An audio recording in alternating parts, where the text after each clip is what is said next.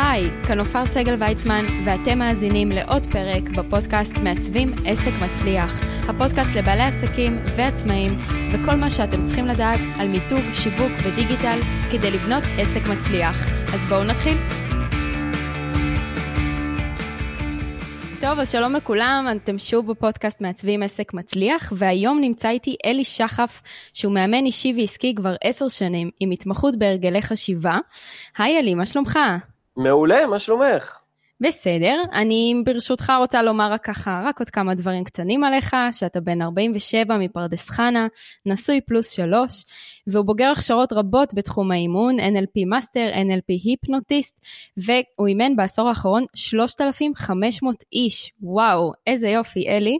ועוד דבר שחשוב ככה להגיד, זה שמגזין דה מרקר בחר בו בשנת 2018 כאחד המשפיעים על העתיד. אלי, איזה כיף שאתה כאן איתנו היום. איזה כיף להיות פה. אז בוא נצלול ישירות ככה על המים. אה, יאללה. לפי מה שככה, המידע שיש לי עליך זה שאתה מתעסק בהרגלים מנצחים, נכון? אה, זה, כן, זה מה שאני עושה, כי הכל זה הרגלים בעצם. אז בוא נבין רגע מה זה אומר בכלל הרגלים ואיך הופכים משהו להרגל. אוקיי, אם uh, תסתכלי רגע על החיים שלנו, בואי נדבר קודם כל מה זה הרגל, בסדר? הרגל זאת פעולה שאת חוזרת עליה כל כך הרבה פעמים, עד שהיא הופכת להיות אוטומטית. לא צריך לחשוב עליה, זה קורה מעצמו. Okay. אוקיי. למשל, אני, כשאני עכשיו אה, לימדתי לפני שנה את הבת הקטנה שלי לצחצח שיניים לבד, אז היא צחצחה שיניים וחשבה על כל שן, איך היא מצחצחת אותה. אבל באיזשהו שלב, צחצוח שיניים כבר הופך לפעולה אוטומטית, ואתה לא חושב על זה שאני מצחצח את שן 33. נכון. אתה עושה את זה ומתעסק במשהו אחר. תחשבי למשל על אה, נהיגה. כשהתחלת לנהוג אחרי שעשית רישיון, ישבת וחשבת, אוקיי, ידיים ב-2 ו-10, אני מכניסה, אני עושה ככה, אני זן, בואו נסתכל במראות. היום קורה הרבה פעמים שאנחנו נוהגים ונעלמים לפרקי זמן בתוך הנהיגה, זאת אומרת, אתה שואל את עצמך, אוקיי, מי נהג באוטו בעשר דקות האחרונות? נכון, לא- שלפעמים לא... זה גם קצת מסוכן, אבל uh, זה נכון, נכון, זה נהיה אוטומטי. נכון, אז, אז זה אוטומט. אבל יש, הכל זה אוטומטי, אם תחשבי רגע, איך אנחנו מגיבים בסיטואציות, אנחנו תמיד מגיבים אותו דבר. החשיבה שלנו היא חשיבה הרגלית. הכל עובד כל הזמן אותו דבר. אם תסתכלי נכון. רגע, ותראי שכל תוצאה בחיים שלנו היא תוצאה של הרגלים. למשל, אם תסתכלי על הגוף שלנו, למשל, הגוף שלנו הוא תוצאה של הרגלים. הרגלי תזונה, הרגלי שינה, הרגלי ספורט, אה, הרגלים שקשורים בלחץ, מי שלחוץ, אז הוא, הגוף שלו מתקלקל, נכון? יש לו, הוא חולה. נכון. אה, אם תחשבי על הכסף שלנו, הכסף שלנו הוא גם תוצאה של הרגלים. איך אני מתנהל עם כסף, איך אני מוציא כסף, האם אני עושה קניות רגשיות, האם אני לא מפחד לשים את הכסף שלי בהשקעות. תסתכלי על מערכות יחסים, תראי שהן תוצאה של הרגלים, ולמעשה אם תבחני את זה היטב, תראי שכל החיים שלנו זה פשוט אוסף של תנאים אוטומטיים. אם קורה ככה, אז אני עושה ככה. אם קורה ככה, אז אני עושה ככה. הכל, 100% מזה. למעשה, האופי שלנו הוא האוסף של כל ההרגלים האלה. אז כשאנשים אומרים, אוקיי, אני תמיד מתנהג בצורה מסוימת, זה תמיד התחיל מהרגל חשיבה שהפך mm-hmm. להיות אוטומט. וכל התוצאות שאנחנו רואים בחיים הם פועל יוצא של אותם הרגלים. לכן אני מוצא שאם אתה רוצה לעשות שינוי באיזושהי צורה, אתה משנה הרגל ובום, התוצאה נכון. שלך משתנה גם. עכשיו צריך גם לקחת בחשבון שיש הרגלים שהם טובים לנו, שרכשנו נכון. עם השנים, אם, אם זה מההורים או מהסביבה או מאיך שגדלנו. אגב. רובם. כן. כן. אבל לכל בן אדם יש את הכמה הרגלים שאח אם רק, במקרה שלי זה תמיד נוטלה, זה לא יעזור, כאילו נוטלה והכפית זה הרגל לא טוב.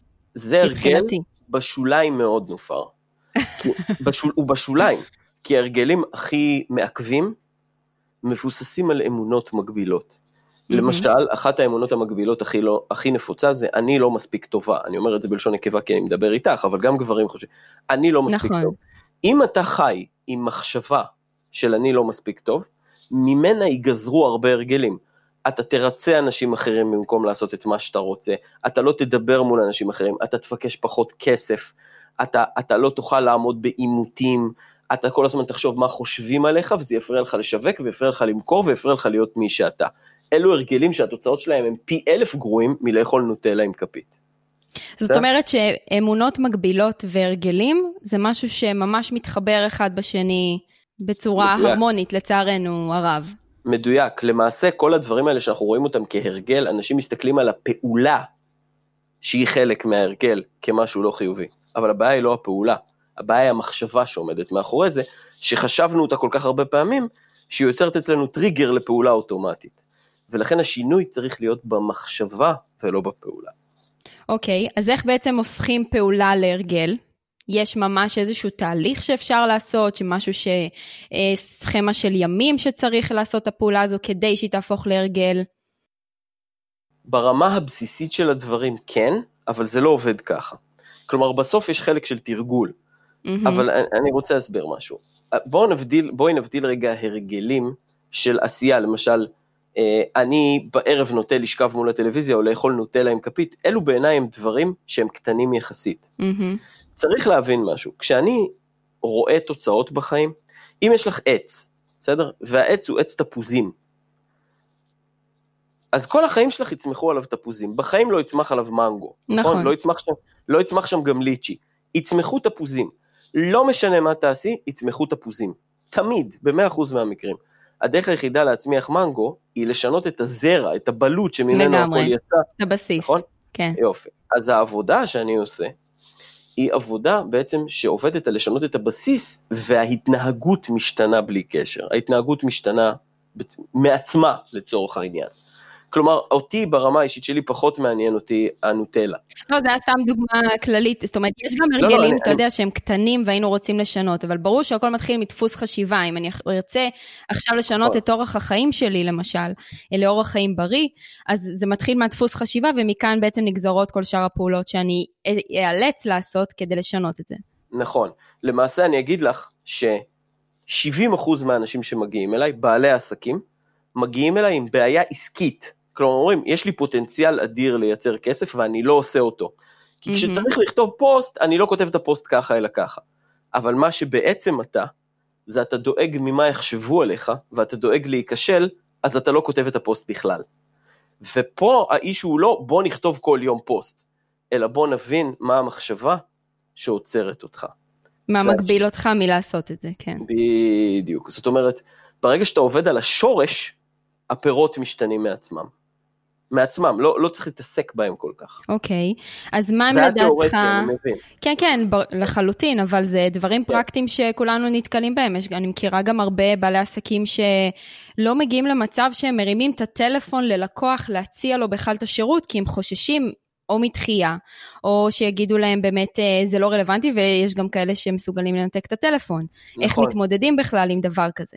אז מראש בכלל לא יוצרים קשר. נכון, אני אפשט את זה לשני פחדים שעוצרים את כל בני האדם.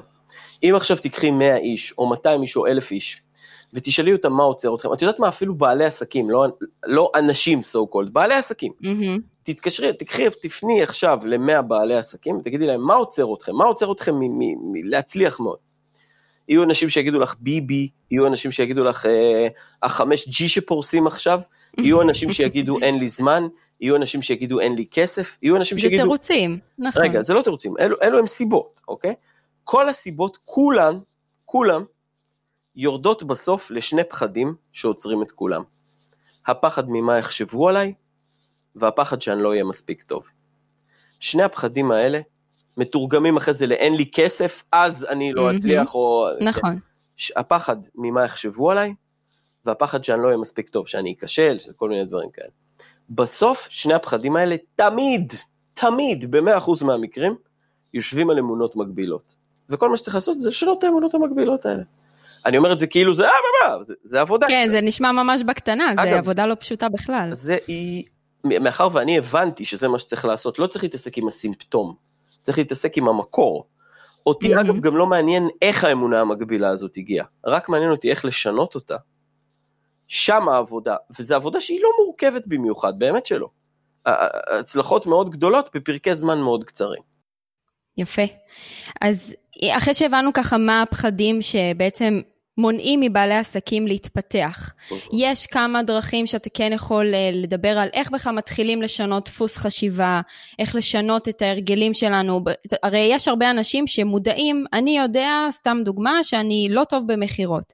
עכשיו, ברור שיש כאן איזושהי אמונה מקבילה שהוא כבר אמר, אבל... או שהוא לא יודע למכור, זה גם... ההודיה, נכון, אוקיי. אבל ההודיה בבעיה זה כבר שלב ראשון בהתקדמות לקראת תהליך כזה. אז איך כן אפשר אה, ככה לתת טיפים או נקודות למחשבה מתי, איך לשים לב בכלל שיש לי פה איזושהי אמונה מקבילה? איך מגיעים לזה? מעולה. אז הדבר הראשון שאני עושה, זה אני תמיד מחפש את הכוונה החיובית. כשאנשים מתנהגים בצורה מסוימת, זה אומר שהם מרוויחים מזה משהו. תמיד. כשאנשים עושים משהו, הרווח בזה הוא גדול על ההפסד. גם מי שמתאבד, מתאבד כי הרווח שלו מלהתאבד הוא יותר גדול מהחלופה של להישאר בחיים, כי החיים הם סבל מאוד גדול בשבילו. גם אנשים שחותכים את עצמם, כן, לא עלינו, מרוויחים משהו מלחתוך את עצמם, בסדר? אז גם אנשים שמפחדים מלמכור או להרים את הטלפון, מרוויחים מזה משהו. ולכן תמיד השלב הראשון הוא להבין מה אתה מרוויח מזה. מה הסיבה שאתה ממשיך בהתנהגות הזאת? אוקיי. Okay. וזה דבר שדי קל לזהות אותו. כי אני תמיד שואל את השאלה, במידה ותתנהג אחרת, מה תפסיד? מה יפסיק לקרות שאתה אוהב? מה תפסיד שאתה אוהב? איזה הפסד יהיה לך? והנה אני אתן לך דוגמה להפסד של רוב האנשים. למה את חושבת שאנשים לא יוצאים מעל תקרת הזכוכית, לא מנסים, לא מוכרים, לא, לא, לא קופצים למים? למה לדעתך? אני בטוח שנתקלת בהרבה בעלי עסקים כאלה. כן, בוודאי, יש הרבה בעלי עסקים, גם אני לפני כמה שנים יכולה להעיד שכן, זה באיזשהו מקום לשמור על עצמך. זאת אומרת, נוח לי בקומפורט זון שלי, בסביבה שאני מכיר, סביבה אחרת גדולה יותר אני לא מכיר, אני לא יודע מה מחכה לי שם, ואנשים מעדיפים להישאר איפה שמוכר להם. נכון. הרבה פעמים. נכון. אז הנה בואי נראה את הרווחים שיש מהתנהגות כזאת של הימנעות. רווח אחד זה שאתה לא נכשל. נכון. אתה לא נכשל כי אתה לא מנסה. רווח שני זה שאתה לא מתאמץ. אתה לא צריך להתאמץ, הרבה יותר קל להגיד אי אפשר. לגמרי. זה. עצוב, אבל זה, זה כן. זה קל, זה קל, זה רווח, נכון. יש רווח. זה קל יותר, אין נכון, ספק. זה קל. זה, התוצאה היא חרא, אבל זה קל. זה, הדבר השלישי למשל, הוא זה שאני לא צריך לקחת אחריות. לא צריך לקחת נכון. אחריות, נכון? והרווח הרביעי שאני רואה הרבה פעמים, זה שימור הפוטנציאל. כאילו יש לנו תחושה שאנחנו יכולים לפרוץ, שנכון לנו משהו הרבה יותר גדול מזה, שאנחנו מסוגלים הרבה יותר. העניין הוא שכל עוד שאני לא מנסה, יש לי את התחושה שאני עוד יכול לפרוץ. בעוד אם אני אנסה, יש סיכוי מאוד גדול שאני אגלה שאני חרטא, ואין לי באמת את הפוטנציאל הזה. איזה אובדן זה? נכון. זה ממש מלחיץ. אז תראי כמה רווחים יש לי בהימנעות, איזה כיף לי. אז לא פלא שהרבה נשארים ברובד הזה בעצם. נכון, אבל כל הרווחים האלה הם רווחים תיאורטיים, לגמרי. בעוד ההפסדים פה הם הפסדים מוחשיים וגדולים מאוד מאוד מאוד. נכון. אז זה תחילת העבודה, להבין למה אתה מתנהג ככה, וברגע שאתה מתנהג ככה, זה יקנה לך את ההבנה, שאתה אומר רגע, עכשיו מה שאני עושה זה משמר פוטנציאל. עכשיו אני עושה online dating. כי מה זה online dating? כשאתה, כשאתה באתר אינטרנט של היכרויות, ואתה יודע שיש לך הצעות כל יום, אז כשאתה יוצא עם מישהו או מישהי, והם ממצמצים בצורה שלא נראית לך, אתה אומר fuck it, מחר יהיה אחד יותר נכון. טוב. כאילו אתה משמר את הפוטנציאל. אז הנה, אני עושה עכשיו online dating עם החיים שלי, אני לא רוצה לעשות את זה. נכון. וזה הצעד הראשון. זה הצעד הראשון, קודם כל להבין מה הכוונה החיובית. והצעד השני הוא להבין איך האדם שאני רוצה להיות, היה מתנהג בסיטואציה הזאת. Mm, שזו תיאוריה מדהימה ומכניסה גם הרבה אנרגיות טובות לגוף. נכון, נכון, נכון. להתנהג כמו מישהו שאני רוצה להיות, כן. נכון. אגב, אני גם יכול לבחור בן אדם ספציפי שאני מכיר, ולשאול את נכון. עצמי מה הוא היה עושה בסיטואציה הזאת, שאני מעריך אותו. לגמרי. כן? נכון. זה כאילו על פניו שני צעדים ראשונים שהם מאוד קלים לזהות דפוסים ולראות איך אפשר להתנהג בצורה אחרת. והשינויים האלה הם שינויים שיוצרים תוצאות מאוד מאוד מהירות אצל אנשים, מאוד מהירות. יפה. זה שני הצעדים הראשונים שאני תמיד עושה עם אנשים. ומה קורה אחר כך בעצם בתהליכים? אז זה תלוי, כי יש הרבה תהליכים. זאת אומרת, אנחנו נבדיל פה רגע, אני, אני אומר רגע שמה שמשנה בסוף, בחיים, זה לא אם אני יודע לכתוב כתיבה שיווקית, או כמה יפה הלוגו שלי, או אה, אם השירות שלי עולה 17,000 או 12,400. מה שמשנה בסוף זה ה-state of mind שלי. איך אני ניגש לדברים. כל בעל עסק חווה את המצב שבו הוא מדבר עם לקוח באנרגיה גבוהה והלקוח קונה ממנו, והוא מדבר על אותו מוצר ואומר את אותן מילים באנרגיה נמוכה וחוטף את ההתנגדויות של החיים ואף אחד לא קונה. נכון. זאת אומרת שמה שמשנה זה התדר שלי כבעל עסק. וככל שאני אגיע בתדר יותר גבוה, ככה אני מצליח יותר. ופוסט לפה, פוסט לשם, שיתוף פעולה לפה, שיתוף פעולה לשם, זה לא מה שמשנה. מה שמשנה זה ה-state of mind שלי. אם אני בא ב-state of mind, שאני מביא את המתנה הכי גדולה בעולם, ומי שלא לוקח אותה הוא פשוט פסיכי וצריך לכלוא אותו על טירוף, אני מייצר תוצאות אחרות. אז גדל לי המנגו והליצ'י וכל הדברים שאני רוצה. זאת אומרת, הכל מתחיל מהביטחון העצמי שאני משדר, סוג האנרגיה שאיתה אני מגיע לכל uh, שיחה. כשאני לא פוחד ממה יחשבו עליי, אלא רק אני נותן את הלגיטימציה לעצמי, למי אני ומה אני, ואני לא זקוק לאשרור חיצוני. זה נחמד שמפרגנים לך, אבל אתה לא צריך את האשרור החיצוני הזה, אתה יודע. כשאתה יודע גם הצד השני יודע. אני חושבת שאחד הדברים שקשה מאוד לקהל הישראלי זה שכולם מדברים צניעות, צניעות, תצטנע, תצטנע. ויש אנשים שחושבים שזה שהם יגידו על עצמם לעצמם, כן? לא בפני כולם, אני ואני ואני, אלא לדעת באמת בתוך תוכך מי אתה ומה אתה, הם מרגישים שזה כאילו לא צנוע, כאילו החברה לא מצפה מהם בכלל להתנהג ככה או לחשוב ככה, כי זה אוטומטית שחצני. בואי נבדיל בין ביטחון עצמי לשחצנות. ביטחון עצמי זה הידיעה הפנימית העמוקה שאתה מעולה. נכון. וביט... ושחצנות אומר, אתה אפס, וזה הופך אותי למעולה. אתה, אין שום קשר לאנשים אחרים, זו ידיעה פנימית, זה תדר. כשאני אומר תדר, אני אומר, נגיד שהייתי יוצאת עם מישהו, אני לא יודע מה מצבך המשפחתי, אבל נגיד שאת יוצאת... נשואה, כן. אוקיי. אני בטוח שיצאת עם אנשים. כן. יופי. כשיצאת עם מישהו, ואני בטוח שנתקלת גם בזה, הוא אמר את הדברים שצריך להגיד, אבל לא היה בקטע שלך. תשימי לב לזה או לא תשימי לב לזה? תדעי שהוא בקטע שלך? כן, בטח. למה? כי התדר עובר. Mm-hmm. כשאת יוצאת עם בן אדם, אפילו שהוא אומר מילים, אבל הוא לא בטוח בעצמו, תדעי שהוא לא בטוח בעצמו? כן. יופי, כולם ידעו את זה. וזאת הסיבה שאין פה שום קשר לשחצנות. כשאתה יודע ידיעה פנימית עמוקה את השווי שלך, האחרים גם יודעים, בלי שצריך להגיד להם את זה. ולכן זה לא שחצנות, אלא זה סממן ההיכר של כל מצליחן, ולא משנה באיזה תחום זה. כל מצליחן. יש עכשיו את הסדרה הזאת בנטפליקס על מייקל ג'ורדן. שמעתי עליה, אבל עדיין לא, לא, לא יצא לי לראות עדיין. היא סדרה קצת משעממת אה, בעיניי, אבל את רואה את האנשים שמשחקים, החמישייה הזאת שלקחה שש אליפויות של שיקגו בולס, האנשים ששיחקו סביב מייקל ג'ורדן. אוקיי. ואת רואה שאצל כולם, הם יודעים שהם עולים למגרש, זה בכלל לא משנה את מי תביא מולם. שימו מולם מלאכים, זה לא מעניין אותם. הם יודעים שהם מביאים את מה ששלהם, והם ינצחו. וזה כוח שהוא בלתי ניתן לעצירה, זה, זה, זה הכוח הפנימי הכי חזק, זה ידיעה מוחלטת, ודאות מוחלטת, וזה דבר מדהים בעיניי. לראות אנשים פורצים את הגבולות שלהם ומגיעים לזה, זה, זה הדבר הכי מספק בעולם בעיניי. אני מסכימה איתך, אה, אני חושבת שכרגע בנקודת סיטואציה ספציפית עכשיו, אה, הרבה בעלי עסקים שמאזינים בטח אומרים, כן, אבל התיאוריה הכל טוב ויפה. איך אני מיישם את זה? איך אני מגיע בכלל ל-state of mind הזה של מי אני, מה אני, באמת להאמין בעצמי? כי יש הרבה עסקים שלא מאמינים בעצמם, לא, לא מודעים באמת ליכולות שלהם, מחפשים כל הזמן את האישור הזה מהסביבה. אז, אז קודם כל זה הבנה שאתה רוצה לבקש עזרה. וזה מסוג הדברים שמאוד קשה לעשות לבד, כי אותו state of mind שאתה נמצא בו, קשה לך להבין state of mind אחר אם לא היית בו. ולכן בעיניי התפתחות אישית, עסק זה דבר שהוא מאמת אותך מול אש בלי הפסקה. נכון. עסק זה דבר שאתה רואה בו תוצאות ברמה המיידית למי אתה. כלומר, כמה תפוזים או מנגו יצמחו על העץ שלך, זה קשור למי אתה. ולכן, מי שיש לו עסק לא יכול להרשות לעצמו לא לעבור תהליכים של התפתחות אישית. כל הזמן ללמוד ולהתאמן ולהיות יותר טוב, כמו שספורטאים עושים, כמו שחוקרים עושים, שכל הזמן מוסיפים לעצמם עוד ידע ויכולות. ובשביל זה יש אנשים מסוגי. הלוואי והייתי יכול להגיד לך, סובבו את הטבעת שלוש פעמים ותגידו אברה כדברה וזה יקרה, אבל זה לא עובד ככה. נכון. צריך, צריך לעבור תהליך מסוים. הוא לא צריך להיות ארוך, אבל אני יכול להגיד לך שבתור בן אדם, אני בשש השנים האחרונות, כל שנה הכפלתי את העסק שלי, כל שנה. מדהים. לפחות 95% גדילה, תודה.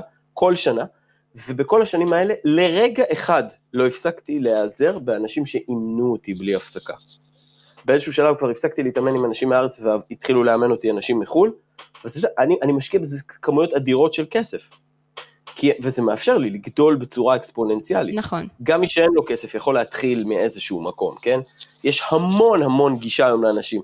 גם אם לא אצלי, אצל רבים מסוגי מהמם. אבל זאת הדרך לעשות את זה, מה, אנחנו חיים בעידן של ידע אינסופי. לגמרי. גם באופן כללי, מגיעים בעצם למסקנה הזו שהרבה כשלים עסקיים שעוד שתוקעים אותנו בעסק בכלל באים, זה יכול להיות מאיזה סיפור מהילדות או משהו שאמרו לנו פעם, תמיד יש את הסיפור הזה עם המורה שאמרה ל- לילד אתה תהיה כישלון כל החיים שלך וזהו, והוא מבחינתו בטוח ש, שזה המצב שלו וככה הוא יישאר תמיד. זאת אומרת, הרבה דברים עסקיים בכלל טבועים בילדות שלנו, בחוויות שעברנו עוד לפני שבכלל חלמנו לפתוח עסק. חד משמעית. אז זה היה משהו שכן, שהיה חשוב לי ככה לשים על השולחן, כי מי שעדיין לא ידע את זה, אז שתדעו שאין דבר כזה התפתחות עסקית בלי התפתחות אישית, אה, ולפתור את הדילמות ואת הדברים שקרו אגב, בעבר. אני אתן לך את הדוגמה הכי טובה. רוב האנשים בעולם הלכו לדיאטנית, נכון? נכון, הדיאטנית אומרת לך מה לעשות. האם אנחנו מסוגלים לעשות את זה לאורך זמן? לא. כי חסר שם משהו רגשי, משהו אישי, משהו התפ... אז אותו דבר, לך ליועץ עסקי הכי טוב בעולם. הוא יגיד לך מה לעשות, אז אנחנו לא עושים את זה. כי נכון. התדר שלנו הוא לא שם. ולכן אנחנו חייבים התפתחות אישית, אין מה לעשות. זה לא, זו לא אופציה, זה חובה. לגמרי. אלי, אני לא- לוקחת רגע פאוזה מתחום האימון, אבל אני חייבת לשאול, איך הגעת בכלל לתחום הזה, להבין שזה מה שאתה רוצה לעסוק בו, איך יצאת לעצמאות? בכל זאת, אנחנו פה בפודקאסט לבעלי עסקים, ותמיד מעניין הסיפור של איך התגלגלתי להיות עצמאי. אז בוא תספר לנו איך זה קרה לך. אוקיי, המילה התגלגלתי היא מילה קצת מוזרה, כי אני הרגשתי שאני דוחף הר, אבל אני אסביר. אוקיי, אה, אני תמיד, תמיד, מאז שהייתי ילד אני זוכר את עצמי, תהיתי מה אני רוצה לעשות כשאני אהיה גדול, גם כשהייתי גדול. אני השתחררתי מהצבא והלכתי לטכניון, ויש לי תואר הנדסה מהטכניון, ואחרי זה עשיתי תואר שני במנהל עסקים, ותמיד עבדתי בתפקידי ניהול, והגעתי באיזשהו שלב לחברת IBM ועבדתי שם בניהול והרווחתי הרבה כסף, היה לי אוטו מהעבודה, ואישה יפה ושלושה ילדים, והחלום הישראלי מוגשם בהייטק. ו- לגמרי. לא רק זה, גם עבדתי ב-IBM, שהיא גם חברה שיודעת לכבד את הוותיקים, ולקראת גיל 40, את יודעת, אני יודע שדרכי עד הפנסיה סלולה שם, ולכאורה זה בסיטואציה שהרבה אנשים היו רוצים לעצמם. נכון. אבל אני לא הייתי מרוצה. לא הייתי מרוצה ממספר דברים. הדבר הראשון היה, שאני עצמי הייתי אדם ציני וביקורתי ושלילי. וכשאתה כזה, מאוד קשה לך ליהנות מהדברים. כל הזמן נכון. הסתכלתי על מה לא. זה היה אחד. שתיים, הייתי שמן. שמן, שקלתי עוד 25 קילו, אני בן אדם די גדול, אני מעל מטר שמונים, אני בן אדם רחב, שקלתי עוד 25 קילו ממה שאני עכשיו, ואף פעם לא הצלחתי באמת לרדת ולשמור על זה. אוקיי. והדבר האחרון זה שהייתי מאוד לא ממומש. יש לי אוסף של תכונות שלא הבנתי מה הקשר בינו לבין כל דבר אחר. ואני טוב בלנהל ואני טוב בלעשות עבודה ויש לי מוסר עבודה גבוה, אבל זה לא היה מימוש מבחינתי. זה לא... ואני ניסיתי, מהרגע שסיימתי תואר ראשון בשנת 2001, כל הזמן ניסיתי למצוא מה אני אמור לעשות כשאני אהיה גדול. תחפש את הייעוד שלך. כן, ההנדסה לא עניינה אותי בשיט, לא עבדתי כמהנדס אף פעם למעשה, מיד אוקיי. הלכתי לניהול וזה, וכל הזמן תהיתי מה אני אמור לעשות, וכאילו כשאתה מסתכל על רשימת מקצועות, אף אחד מהמקצועות, לא, לא, זה לא אני, אחות, שרברב, רופא, מהנדס, זה לא אני, אין, אין, אף אחד מהם. ו... וכל הזמן תהיתי, תהיתי, תהיתי, וניסיתי, עשיתי באמת הרבה דברים, ניסיתי להקים כל מיני מיזמים במקביל לזה שהייתי שכיר, ומלא דברים. יום אחד נסעתי ברכבת, גרתי אז בחיפה, נסעתי ברכבת לתל אביב, והתיישב לידי איזה בחור, והתחלנו לדבר. ואז הוא אמר לי, כאילו דיברנו על זה, שכאילו סתם זר, אוקיי. ו- והתחלנו לדבר על זה, ואמרתי לו שאני סובל מחוסר מימוש מאוד גדול, ואז הוא אמר לי, מה שני הדברים שאתה הכי טוב בהם בעולם? אז אמרתי, כשאני מספר סיפור, כולם מקשיבים, זו אומנות, זה באמת אומנות היום, יפה. נכון, זה משהו שבא לי. טבעי. והדבר השני הוא שאני יודע להחזיק קהל. כאילו כשאני, כשאני מדבר, אנשים מקשיבים לי. גם אם אין לי מושג על מה אני מדבר, אבל כשאני מדבר, אני יודע לדבר. איך זה נכנס לתוך תפקיד של מנהל תמיכת לקוחות, level 3 של מוצר גיבוי של IBM, אני לא יודע, אבל זה מה שהיה. אוקיי. אז הוא אמר לי, תקשיב, תעשה הרצאה. תעשה הרצאה. אמרתי לו, אבל לא מעניין אותי לעשות הרצאה. והוא אמר לי, אבל קיבלת רמז? לך תבדוק את הרמז לפחות, זה מפת אוצר, נכון. יש כמה שלבים אליה. לגמרי. עכשיו, באותה תקופה אני התחלתי להיות מרתוניסט, התחלתי לרוץ מרתונים והורדתי 25 קילו. וואו. זה כבר היה איזה שנתיים שרצתי. אז החלטתי לעשות הרצאה על, על המרתונים, ועשיתי הרצאה, ואנשים נורא אהבו אותה. והתחלתי להריץ אותה בחינם בכל מיני מקומות, סתם כדי זה, וזה היה נחמד, לא יותר מנחמד. בשביל הכיף. היה כן. לי איזושהי מחשבה לעשות מזה כסף, אבל זה לא, זה לא, זה לא היה זה, זה לא היה מדויק לי. ואז אה, אה, אנשים באו אליי אחרי ההרצאה ואמרו לי, תגיד, סבבה, רצת מרתונים, אבל איך אתה מתמיד? איך אתה מתמיד? Hmm, ולא הייתה לי תשובה, אני לא ידעתי. אז אמרתי, אוקיי, אני אלך ללמוד קואוצ'ינג, אימון. והלכתי לעשות קורס אימון, ובמפגש הרביעי הבנתי, בום, זה.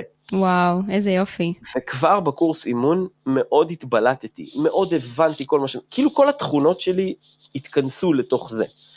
כי לי יש קטע, יש לי תכונה שהיא תכונה מאוד אפקטיבית בתור מאמן. כשאני מדבר עם בן אדם, אני מאבחן בשניות את תרשים הזרימה של החשיבה שלו, את התהליך שבו הוא חושב. אוקיי, ותוך כדי אימון, כשהיה את הפרקטיקום שצריך לאמן אנשים, כן. בשניות ראיתי איך הם חושבים. עוד לא תמיד ידעתי איך לעזור להם לשנות את זה, זה בא אחרי זה עם ה-NLP וכל מיני דברים, מהמם. אבל הצלחתי ליצור ממש שינויים, ואז תוך כדי זה שאני עובד כשכיר במשרה מלאה, התחילו להגיע אליי אנשים לאימון, עוד אחד ועוד אחד ועוד אחד, ואני קולט איך הם חושבים. ואז פתאום הבנתי שכולם חושבים אותו דבר. לכולם יש את אותה מערכת הפעלה. ההבדל בין אדם לאדם זה רק בפרשנות שהם מפרשים את המציאות, אבל המחשבות הן אותן מחשבות בדיוק. נכון. ואז זה התחיל מאוד לפגוע לי בעבודה, וחתכתי את האימונים, ואיבדתי את שמחת החיים. Hmm, ואז אז הבנת הבוס- מה אתה כן, צריך ואז לעשות. הבנתי, ואז הבנתי, ואז הבוס שלי ב-IBM אמר לי, תקשיב, בוא תעשה סדנה פה פנימית לעובדים, ותתחיל, איכשהו כתבתי כמה מפגשים כאלה, ועשיתי סדנה ל-25 עובדים, וכאילו, אנשים שם עפו, השיגו תוצאות משוגעות. אנשים תוך כדי סדנה הפכו למנהלים, ושניים מהם שהיו בתהליכי גירושים חזרו לשלום בית, כאילו קרו דברים משוגעים. איזה יופי. ואז הבנתי שזה מה שאני אמור לעשות כשאני אהיה גדול. ומיד, בתוך שנה וחצי, עזבתי את העבודה. ברוך לא, מה השם. שקרה, כן, לא, מה שקרה זה שאני אה, לקחתי חודש חל"ת. כלומר, אמרתי, עוד שלושה ארבעה חודשים אני רוצה חודש חל"ת מהעבודה, ביקשתי, מהמם. והכנתי את זה ככה שבחודש הזה יהיו לי הרצאות ואימונים וכל מיני דברים כאלה.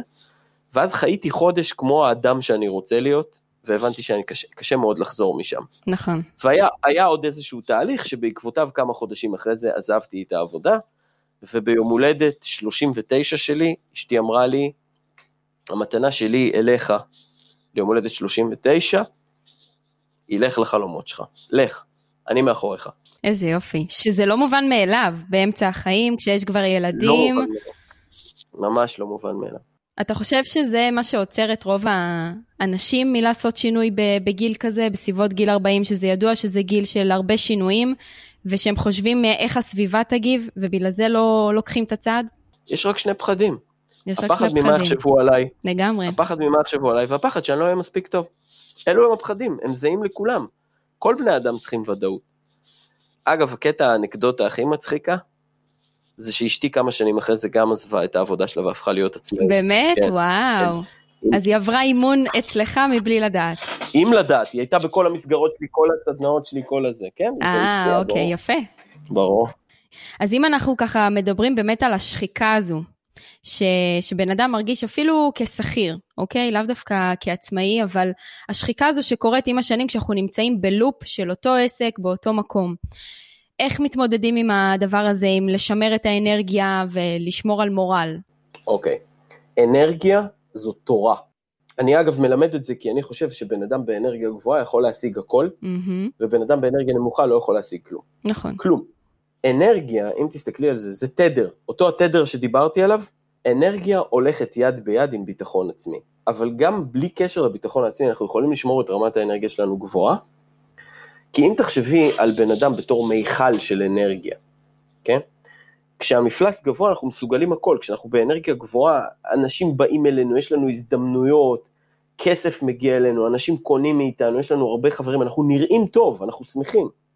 באנרגיה נמוכה, ככל שהאנרגיה יורדת, הכל מתחיל להיות יותר קשה, הדרך מתחילה להיות חסומה, לקוחות עוזבים אותנו, משברים תוקעים אותנו, ואז לאט לאט המטרות שלנו הולכות וקטנות, כאילו אנחנו נהיים כאילו ריאליים פתאום. מהמם, אנחנו כבר לא חולמים בגדול, אנחנו חולמים בקטן, התוכניות שלנו זה לשרוד פלוס קצת, שואלים אותך מה שלומך ואתה אומר בסדר, אפשר די בסדר. לקשר את זה לתקופה הזו, שאני מאמינה שהרבה עסקים מרגישים ככה.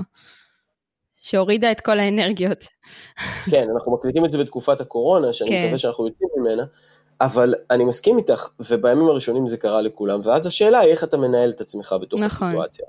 עכשיו, יש דברים שמנקזים מאיתנו אנרגיה, בראשם מחשבות שליליות, פחדים ואנשים שליליים. אלו דברים שיש מה לעשות איתם. מה שאני נכון. הסברתי קודם, העבודה ההתפתחותית מקטינה את הדבר הזה. ויש דברים שממלאים אותנו באנרגיה, שזה מימוש וספורט ואנשים חיוביים והצלחות והוקרות תודה ועוד המון דברים כאלה, וזה פשוט מתודולוגיה להתנהג לפיה. כשאתה באנרגיה גבוהה אתה כל הזמן ממציא את עצמך מחדש, אתה כל הזמן רואה הזדמנויות חדשות. אני יכול לתת לך דוגמה מה קרה לי בקורונה הזאת, בסדר? יאללה, תספר לנו. הסגר, כשאמרו אסור להתכנס, לכו הביתה, קרה שלושה ימים לפני הסדנה הכי גדולה, אני עושה סדנאות של שלושה ימים שהן כאילו משוגעות, אנשים יוצאים משם אחרים.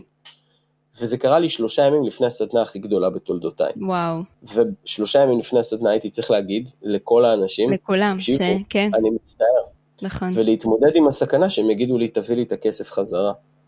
וזה דרש ממני ומהצוות שלי יציאה כל כך פסיכית מאזור הנוחות שלנו, של פתאום להמציא את עצמנו מחדש ולהגיד מה אנחנו עושים עם האנשים האלה. הם עוד שלושה ימים היו אמורים להיות בסדנה, מה אני נותן להם עכשיו? אני לא יודע מה לתת להם עכשיו. אני רגיל להביא אנשים לסדנאות שמתבססות על הכריזמה שלי והיכולת אימון שלי וזה, אין את זה, לא יכול להביא אותם, מה אני עושה? ופשוט בחודש וחצי האחרונים, המצאתי את הארגון שלי מחדש. המצאתי אותו מחדש. אוקיי, התחלנו לתת שירותים אחרים, למכור מוצרים אחרים. תקשיבי, בחודש האחרון, רשימת התפוצה שלי במייל גדלה במעל 4,000 איש. וואו, איזה יופי. זה משוגע, נכון. כאילו, אנשים הגיעו והתחלתי לעשות וובינארים ולייבים ושיתופי פעולה שלא הייתי עושה קודם, וכל זה בלי לצאת מהמשרד. ובאתי לסמנכ"לית תפעול שלי, יש לי חברה, מהמם. ויש בסמנכ"לית תפעול שהיא יד ימיני. אמרתי לה, תקשיבי, את, את עובדת מאוד יקרה, אני רוצה ש, שתרדי לחצי משרה. היא אמרה לי בסדר, ומאז עד היום היא עובדת 16 שעות ביממה, כדי להתמודד עם התופת שקורה. אז, אז, אז כן, זה, זה מה שקורה, ו, וקורים כל כך הרבה דברים, והמצאנו, תקשיבי, בתקופה הזאת הוצאתי שלושה קורסים וירטואליים. וואו, איזה יופי, ולא היה לך לפני. לא היה לך היו לפני. לי היו? היו לי לפני, היו, אבל הוצאתי דברים חדשים ומהירים וזריזים וקטנים וזולים, מעולה. ומכרתי ועשיתי העיקר אה, לעשות, כן. אבל זה לא העיקר לעשות, זה שייצרנו פה משהו חדש, ייצרנו משהו שלא היה קודם, ייצרתי ארגון חדש, וזאת הייתה בעיטה בתחת מאוד חזקה, ויש שתי אפשרויות, או שאתה מתכסה בשמיכה ויושב כל היום על הפייסבוק, ומתעסק בתיאוריות קונספירציה, וזה שביבי או הסינים כן. המציאו את הקורונה Mhm. בשביל ה-G5 ולהשתיל בנו שבבים, או שאתה, או שאתה אומר, אוקיי, זה מצב נתון, בוא נראה איך אני משנה אותי, בוא נראה איך אני מצמיח ליצ'י עכשיו על העץ. וזה זה רק באנרגיה גבוהה אפשר לעשות את זה, לא באנרגיה נמוכה. זה בלתי אפשרי. איזה יופי. אז אה, אם כבר הסדנאות וההרצאות, אה, בוא תספר לנו על זה קצת, כי אני יודעת שאתה עושה את זה כבר הרבה מאוד זמן, ומה מה בעצם יש בסדנאות, מה סוג האנשים שמגיעים להרצאות, על מה מדברים שם. אוקיי. אז אני בעצם עושה, שוב, אנחנו מדברים על אה, טרום קורונה. כן, ברור, ברור, ברור. כן. כן. אה, לפני הקורונה מה שהייתי עושה זה פעמיים בחודש, הייתי מביא 200 איש להרצאה לבית ציוני אמריקה, זה אומר 400 איש בחודש, מהמם. ואני עושה הרצאות מכל מיני סוגים, שאחת ההרצאות המרכזיות שלי נקראת הרגלים מנצחים, ככה אגב קוראים לחברה שלי. אוקיי. שאני פשוט מלמד אנשים איך ליצור שינוי בהרגלים שלהם בהרצאה הזאת. מעבר לזה אני עושה סדנאות של שלושה ימים, שהסדנה הזאת נקראת סדנת הזינוק. זה, נכנסים אנשים לחדר, ואנחנו עובדים על האמונות המקבילות. כלומר, אני עושה איתם שם תהליכים סופר מעמיקים, של פשוט מאוד לשנות, לעקור מהשורש אמונות מקבילות. זה אוקיי. שלושה ימים משוגעים, משוגעים. אנשים יוצאים מהשלושה ימים האלה. עכשיו, אני לא אוהב סדנאות, אני לא מסוג הקואוצ'רים האלה שאומרים את משפטי העצמה, ורק שים רגל אחת לפני השנייה, ובלה בלה. לא, מהמם. אני לא מתחבר לזה. אני מאוד מאמין בעבודה מעמיקה. תשמעי, אני עושה שם סדנאות, אה, בתוך הסדנה, נגיד, יש שם כמה פעמים של דמיון מודרך של 45 דקות, שאנשים שם בוכים וצועקים וכאלה, כאילו, אני עושה עבודה סופר מעמיקה. ועבודת NLP מאוד מאוד מעמיקה, ואנשים יוצאים אחרי השלושה ימים האלה אחרים, ממש. איזה יופי. אה, ומעבר לזה, יש לי מסגרות ארוכות טווח יותר, ש, שגם זה כולל כל מיני אימונים אישיים, וכולל המון לימודים, ויש לי מסגרות עסקיות. ויש לי עוד חברה שנקראת כישורים, שהיא מלמדת בעלי עסקים לעשות שיתופי פעולה ביניהם, ומלמדת אותם ידע עסקי. כאילו, אני מתעסק המון בלעזור לאנשים להוציא תוצאות הרבה יותר טובות בזמן קצר. זה הקטע שלי. יפה. בשביל זה הבוס הגדול למעלה שם אותי פה בעולם. אם כבר דיברת על הסדנאות וההרצאות ושאנשים מגיעים ככה לסדנה של שלושה ימים, יש איזשהו סיפור הצלחה ספציפי של מישהו שהגיע במצב מסוים ש- שממש סיפר לך את הסיפור האישי ונוצר שם איזשהו סיפור הצלחה יוצא דופן? משהו אחד שככה קופץ לך לראש שכולנו יכולים ללמוד מזה או... אחד, יש אלפים. דוגמאות. אני, אני, התקלת אותי פה, לא, לא חשבתי על זה קודם, אבל אני, אני אתן לך בכמויות מסחריות. דוגמה אחת, בבקשה. הגיע איזה בחור שהוא, אני אתן דוגמאות מבעלי עסקים, כי זה הרבה הרבה יותר uh, קל. בטח. למשל, הגיעה מישהי שהיא מאמנת ריצה. מאמנת ריצה, יש לה קבוצות ריצה. והיא, את יודעת, יש לה עסק נחמד, אנשים אה, עובדים כמו שצריך, אה, יודעת לעשות להם אימוני ריצה וכן הלאה. ואז אחד הדברים ששמתי לב אליה, זה שהיא חולמת בקטן. היא לא חולמת בגדול. והסיבה שהיא חולמת בקטן זה כי היא לא מאמינה שהיא יכולה לחלום בגדול.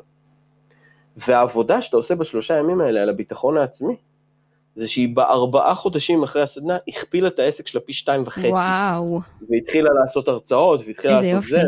כן, כן. אגב, בקורונה עכשיו, היא הכפילה את העסק שלה פי אחד וחצי עוד פעם. כאילו, העלתה ב-50 אחוז. וזה בלי שיהיה אפשר להתכנס. כן. אה, לכן כן. אני מנסה, עובר לי בראש באותו רגע, מעניין על מה היא חשבה שהיא בכל זאת הצליחה ככה. אני יכול, אני יכול, אני יכול להסביר לך. מה היא חשבה. זה, זה בקלות היא עשתה. כי היא ניצלה את העובדה שאנשים בבית ולא יכולים לרוץ, מותר לצאת רק 100 מטר, אז היא המציאה דרך איך על 100 מטר אתה מתחיל לרוץ מאפס. גדול. ואנשים מכל הארץ הצטרפו למין אה, תוכנית שהיא עשתה. איזה יופי. מדהים, וזה אנשים שנשארים איתה אחרי זה. בטח. בטח. ואני יכול לתת אה, דוגמאות אין ספור.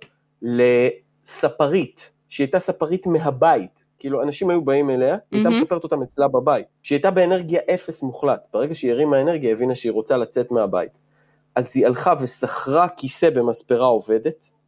תוך חצי שנה היא קנתה את המספרה עם העובדים, העיפה את בעל העסק, הוסיפה עוד שני כיסאות, ומצווה את עצמה, כי היא סוף סוף האמינה בעצמה, מצווה את עצמה בתור אחת שעושה צבעים משוגעים לשיער, אוקיי. ואז התחילה למכור מנויים, שאנשים קונים מנויים לשנה שהם באים לעשות צבע בשיער, וכאילו היא, היא הגיעה לרמות שאם את מסתכלת על המספרים שלה, מדובר בשש ספרות לחודש באופן איזה יופי. סיסטמטי, לספרית, מהמם. זה, זה משוגע, וכל זה לא מייעוץ עסקי, זה מזה שהיא מאמינה בעצמה, זה פשוט מדהים לראות את זה.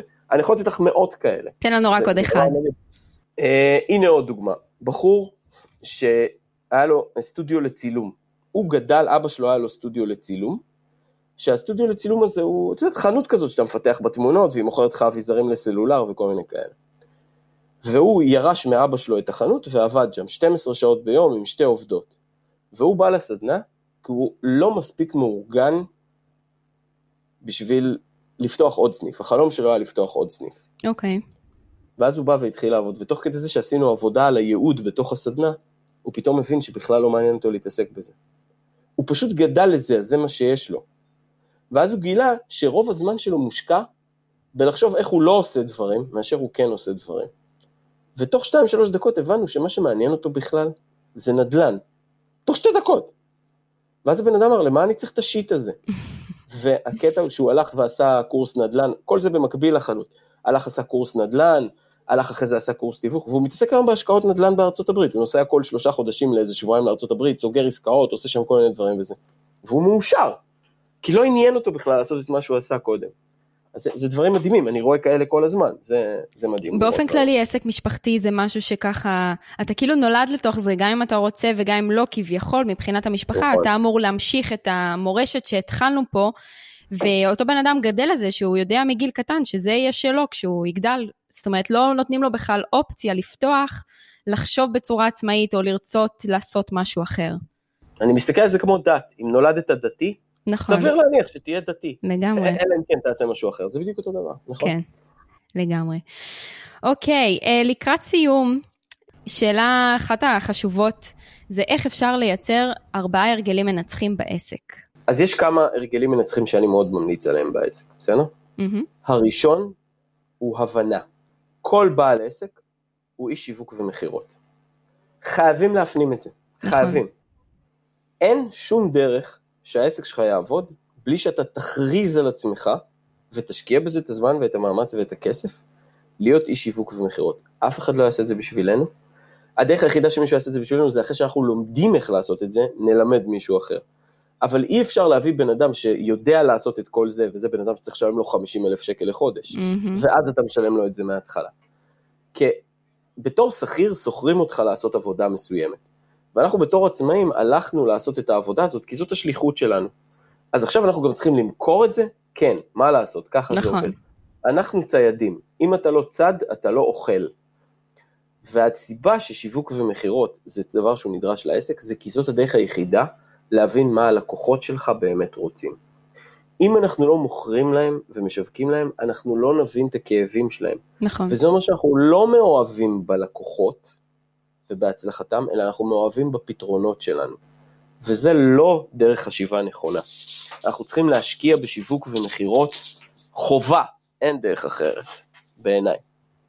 זה הרגל ראשון שהוא מאוד חשוב. מהמם. הרגל שני, זה שתוצאות מגיעות מזה שאתה מתנהג כמו תותח קטן ולא תותח גדול.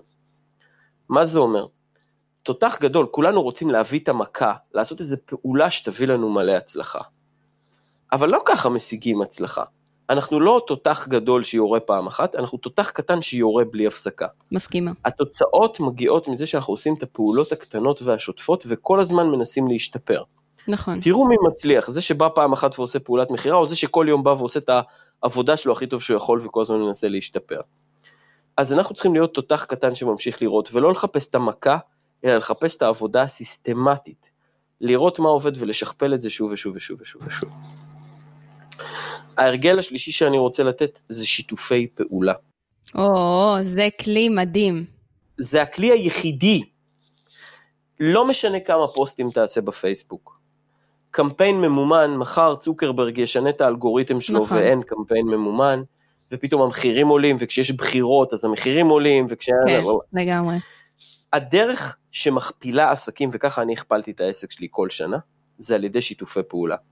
יש בעלי עסקים אחרים שמשלימים אותי, ויש להם כבר לקוחות. אז בואו נראה איך אני יכול לשתף איתם פעולה וליצור אחד ועוד אחד שווה שלוש, ליצור סינרגיה.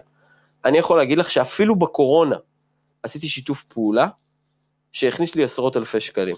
בדיוק בגלל הסיבה הזאת. כל הזמן צריך לחשוב איך אני יכול לשתף פעולה. בעל עסק הוא לא אי בודד בים. צריך ליצור שיתופי פעולה, וזאת מתודולוגיה איך עושים אותם. כי שיתופי פעולה לא יכולים להתבסס על כוונות טובות, הם צריכים להתבסס על תגמול כספי ואקטיביות, מהמם. וזאת מתודולוגיה שלמה. אגב, בגלל זה הקמתי את רשת כישורים, החברה השנייה שלי, כדי ללמד אנשים לעשות את זה. אוקיי. אני לא חושב שאפשר לגדול בלי זה, זה מהלכים מאוד uh, אסטרטגיים. אני רק אתן דוגמה למה זה אומר אה, שיתוף פעולה, סתם לדוגמה דיברנו מקודם על נדל"ן. אז זה יכול להיות סוכן נדל"ן, יחד עם מעצבת פנים, יחד עם אה, קבלן, איש שיפוצים, נגר, מטבחים, זאת אומרת כולם ביחד יש להם קהל משותף. לא, לא צריך את כל החמישה, אפשר נכון, שניים שיוצאו. נכון, רק כן. נתתי ככה דוגמה לאיך נכון. נראה מעגל כוח של שיתופי פעולה, שמשם אין לדעת בעצם לאן הלקוח יגיע ראשון, יכול להיות שהוא יגיע לעורך דין נדל"ן, כדי בשביל החוזה, ומשם הוא יגיע לשיפוצניק, אבל בסופו של דבר הוא צריך למכור את הדירה הקודמת שלו, ואז בעצם יש שיתוף פעולה גם עם סוכן נדל"ן, ש... זאת אומרת, תראו איך בעלי מקצוע יכולים להתחבר על לקוח אחד שצריך בעצם את כולכם. נכון. למשל, יועץ עסקי ורואה חשבון. נכון. נכון, יש אין, אין ספור של דברים שאפשר לעשות, אין ספור. והדברים האלה מייצרים זרם בלתי פוסק של לקוחות. כי הצורך לשווק בלי הפסקה הוא מתיש ברמות. משוגעות. אז, אז במקום לחפש לקוח, בואו נחפש את העורק, מאיפה באים כל הלקוחות. אבל שוב, זה דורש אקטיביות רבה, אי אפשר להגיד בוא נעשה שיתוף פעולה ואז לחכות שמשהו יקרה. לא, צריך לנהוג ברכב הזה. מהמם. טיפ רביעי שאני יכול לתת, ביקשת ארבעה או חמישה? כי אני יכול לשפוך לך פה עשרים חמישה. וחמישה. אוקיי. אוקיי. הדבר הבא הוא להיעזר במנטורינג, במישהו שיכול להדריך אותך. עכשיו, אני לא יכול להסביר לכם כמה ניסוי וטעייה זה, זה חוסך, בגלל שניסוי וטעייה זה דבר שמתיש את הכוחות ואנשים מפסיקים בגללו. נכון. הסיבה שאנשים לא נעזרים במנטורים היא סיבה אחת פשוטה, זה עולה כסף. ואם המנטור שלך הוא ממש טוב, זה עולה הרבה כסף. ואז מה שקורה זה שאנשים בשביל הניסיון לחסוך כמה אלפי שקלים, מבזבזים עשרות אלפי שקלים ושנים ואוכלים נכון. חרא. לגמרי. סורי, אני לא מבין את ההלך מחשבה הזה. אם אתה מרגיש לא טוב, אתה הולך לרופא או שאתה בודק בגוגל? מה, בוא, בוא, בוא נעזר נכון. בבעלי מקצוע, מה? זה, ואם אנשים חושבים שמקצוען זה יקר, נסו פעם להיעזר בחובבן, תראו מה קורה. או-הו, זה הכי יקר. הכי יקר. כן. יש משפט שאמר פעם בנג'מין פרנקלין, אם אתה חושב שהשכלה זה יקר, אני מציע לך להתנסות בבערות. וזה משפט כל כך נכון. אז אני אומר לך, בתור הבן אדם שאני גם משמש כמנטור לאחרים וגם נעזר במנטורים, אין דבר שהוא יותר מקדם מהדבר הזה. פשוט זה אין. באיזשהו מקום גם ללמוד מטעויות של אחרים שהיו במצב שלנו. זאת אומרת, לפעמים גם ה mentoring יכול להיות מישהו בתחום שלנו, שכבר התקדם, שעשה, נקרא לזה את המכה, אבל לאורך זמן, על פי התותחים הקטנים, אמ, אבל מה- מישהו שאפשר ללמוד ממנו איך לעשות את זה ולחסוך לעצמנו את כל הטעויות בדרך, לא סתם כל האנשים המצליחים הגדולים כתבו ספרים וסיפרו על הדרך שלהם כדי באמת לחסוך לאנשים טעויות. נכון מאוד, ואני אגיד עוד דבר על הדבר הזה. בתור עצמאים, שכירים לא יבינו את זה לעולם, אנחנו מאוד בודדים. נכון. אני קורא לתופעה הזאת בדידות העצמאי. אף אחד לא מבין באמת מה עובר עליך. העבודה לא נגמרת כשאתה הולך הביתה. ברור. יש משהו בזה שאתה עצמאי שהמסע על כתפיך הוא מאוד גדול. ואין באמת עם מי להתייעץ. הטעות הכי גדולה זה להתייעץ עם שכירים. כי שכירים זה אנשים שבחרו בוודאות, ולכן הבחירות שלהם תמיד יהיו בחירות שמרניות. הם תמיד יפחדו לעשות את הצעדים. כשיש לך מישהו שאתה משלם לו, ואתה צריך לשלם לו, ויש לך עם מי להתייעץ, היכולת הזאת להרים כסף ולהגיד, אני מתלבט, בוא נדבר, היא, היא, זה לא יסולא בפז, אני, אני לא יכול להסביר כמה זה משמעותי. וקורה לי הרבה פעמים שאני מתלבט ואני אוכל לעצמי את הראש ימים, ואז אני אומר, רגע, איזה דפוק אני, ואני מרים טלפון, והבן אדם בחמש דקות של שיחה מסדר לי את הראש, ואז אני יכול לפעול בשקט, נכון. אני יכול לפעול בשקט. אז זה בעיניי יופי של הרגלים. ש... שחייבים, כן, זה, אני יכול לתת לך עוד הרבה, כן, אבל זה ככה ארבעה שאני אומר, from the top of my head, דברים שהם מאוד פשוטים ליישום. מעולה, מעולה, ואני גם מסכימה לחלוטין עם אה, כולם, זה כלים מצוינים, שחלק מהם דיברנו עליהם גם בפרקים קודמים, כמו שיתופי פעולה, מעגל כוח, אה, ובאופן כללי, כל מה שקשור לתותח הקטן שיורה כל הזמן, זה חלק מהמהות גם של הפודקאסט פה, כי זה גם שיווק, גם מיתוג, גם דיגיטל, איך מכל פעולה קטנה שאנחנו עושים, מכירות, כתיבת תוכן, כל פעם נקודה אחרת בעסק, שהיא אפילו פעולה קטנה, יכולה ממש לקדם משמעותית את העסק כמה צעדים קדימה. אה, אז זה משהו שככה אהבתי שאמרת מבחינת תותחים הקטנים, שכל הזמן מקדמים אותנו. כי, כי, מכה, גם יש הרבה עסקים שמכה לא תעזור להם, כי הם לא יכולים לספק עכשיו ביום אחד לאלפיים איש את המוצר שלהם. אז המכה הזו... זה לא רק לספק, גם תחשבי על הדבר הזה, שכשסגרת עם לקוח, ויש את הסיפוק הזה שהוא אומר לך, אוקיי, 4580, מכתיב לך את הכרטיס אשראי שלו, מהמם. יש בזה סיפוק גדול, ובשנייה אחרי שסלקת את כרטיס האשראי שלו, אתה מרים את הראש, מריח, איפה עוד לקוח? וצריך לרדוף גם אחריו. נכון, אז אין, נכון. אין בריחה מהתותח קטן הזה, אנחנו כל הזמן צריכים לחשוב איך אנחנו מייצרים סיסטם שמזרים לנו כל הזמן, וזה דורש עבודה רציפה, אין דרך אחרת. לגמרי, מסכימה איתך. אז אה, אלי, ככה לקראת סיום, איפה אפשר למצוא אותך? ושמעתי שיש לך גם ספר שהשקת לאחרונה. אה, האמת שהשקתי אותו לפני יותר משנה, אבל הוא יותר עוד מעט, משנה, אוקיי. כן, הוא עוד מעט מסיים את המהדורה הראשונה שלו, את האלף הראשונים. איזה כן. יופי. כן, הספר שלי נקרא שמונה ימים, מסע לקילוף עצמי. זה ספר עלילתי, Mm, ש... אבל הוא אוקיי. מעביר דרך העלילה, כי אני נורא משתעמם מלקרוא ספרי הדרכה כאלה. אז כתבתי את זה כספר עלילתי מאוד מעניין, על בחור שחווה משבר מאוד גדול ונוסע לאיטליה בהחלטה של רגע, ועובר שם תהליך רוחני שאורכו שמונה ימים, וכל יום הוא לומד איזשהו שיעור. אוקיי, וספר, אפילו שאני לא משוחד בכלל, בכלל לא משוחד. בכלל, הוא ספר מעולה והוא ספר, כל מי שקרא אותו, קנה לחברים שלו גם. ממש, ברמה שמשהו כמו 50% מהמכירות של הספר זה לקוחות שקנו לחברים גם.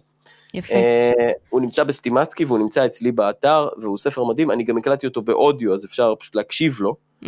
אה, ספר פצצה והוא גם מלמד המון כלים, שווה ביותר. יפה. ואיפה אפשר למצוא אותך? אז ככה, קודם כל, פשוט תגגלו אלי שחף, זה קל מאוד, או הרגלים מנצחים.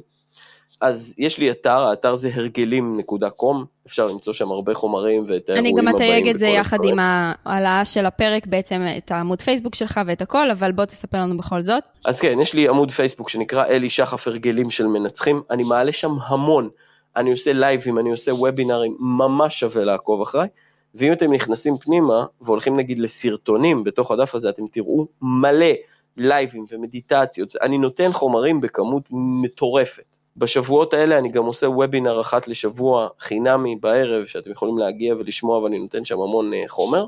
אה, מיד כשתיגמר אה, הקורונה ויהיה אפשר לעשות שוב הרצאות, אני אחזור לעשות את הכנס הרגלים מנצחים שלי, ואת חייב. הסדנאות של השלושה ימים, בטח. חייב, ואני, ואני עושה בימים אלה תהליך שנקרא אתגר שבעה ימים, שזה, אני לוקח אנשים שיש להם חלומות, ושבעה ימים של ספרינט מטורף להתחיל את זה. וואו. אני לא אומר שאנחנו מגיעים לתוצאה, אבל שבעה ימים, קבוצת פייסבוק סגורה, כל יום לייב, והם מקבלים משימות, ושבעה ימים אתה בספרינט פסיכוטי.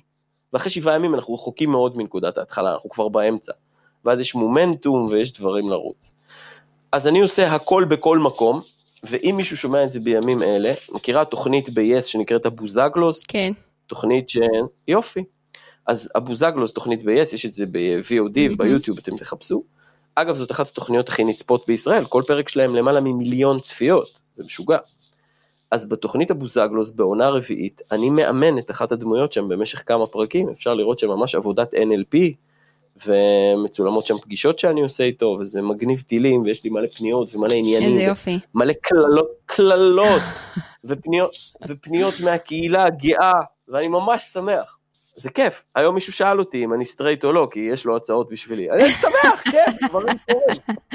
דברים מעניינים קורים כשמקבלים חשיפה. דברים מעניינים כן. קורים. כן, לגמרי, זה נורא נחמד. אה, אז אה, אני בכל מקום, רק תחפשו, גגלו אלי שחף, תמצאו, אני מבטיח לכם. מעולה. אז אלי, אה, תמיד בסוף כל ראיון, יש לי כמה שאלות כאלה קצרות, שפשוט תענה אינטואיטיבית. אז גיטרה או פסנתר? גיטרה. אגב, יש לי תיאוריה לגבי גיטרות, רוצה לשמוע? יאללה, דבר אלינו. גיטרה זה הכלי הכי סקסי. כלומר, כשרואים בן אדם מנגן בגיטרה, זה נחשב נורא סקסי. כן, גם סקסופון. רגע, אם תגדילי את הגודל של הגיטרה או תקטיני אותה, זה הופך להיות הדבר הכי לא סקסי בעולם. לגמרי. קחי במקום גיטרה כלי יותר גדול בצורת גיטרה, כמו צ'לו, קונטרבאס או הגיטרות, נכון. או תקטיני את זה למנדולינה או יוקללי, מהמם. זה לא סקסי, רק גיטרה. כן, שאלה הבאה, תיאוריה מעניינת. אבטיח או מלון? חד משמעית אבטיח, אני לא אוהב מלון. אבטיח, גם אני לא. על האש או בישולים? התקלת, אני מהמשלבים, אני, על האש אני אוהב רק אה, פרגיות, אז אני אצטרך להגיד בישולים. באמת? כן. וואו, אוקיי. כן, אני מצטער, ייקחו לי את התעודת זהות הישראלית. ככל הנראה. אבל כן. מזל שאנחנו אחרי יום העצמאות, אז אה, בסדר. מזל, כן. אה, שעון ביד ימין או שמאל? שמאל. שמאל. חתול או כלב? שאלה אחרונה. כלב, אבל יש לי חתול. אמ, אז מי מי קנה את החתול? מי רצה את החתול יותר נכון? המשפחה שלי, מכיוון שאני לא הסכמתי להוציא את הכלב אפילו פעם אחת, אז הם אמרו, טוב, נביא אה, חתול. אז התפשרת. על החתול. אתם מביאים חיה, אני לא מטפל, לא רוצה לשמוע מזה. אתה ממש ממש צודק. כן. יש לך מספיק אחריות על אנשים. כן, די, כמה עבודה בן אדם יכול לעשות. גם כשאני בא הביתה אני צריך לעבוד, שחררו אותי. נכון. אז אלי, קודם כל תודה רבה שהגעת ככה לראיון. מי שלא יודע, אז כמובן הקלטנו את זה בקורונה, וזו פעם ראשונה שאני מקליטה ראיון מרחוק עם מרואיין. אה, אבל זה ככה נותן אופציה ככה להגיע לעוד מרואיינים טובים, בעלי מקצוע טובים ואיכותיים, שלא כולם יכולים להגיע עד אליי, להתראיין. ואנחנו רוצים לשמוע מכם המאזינים, איך היה לכם הפרק, ואם למדתם מכאן משהו.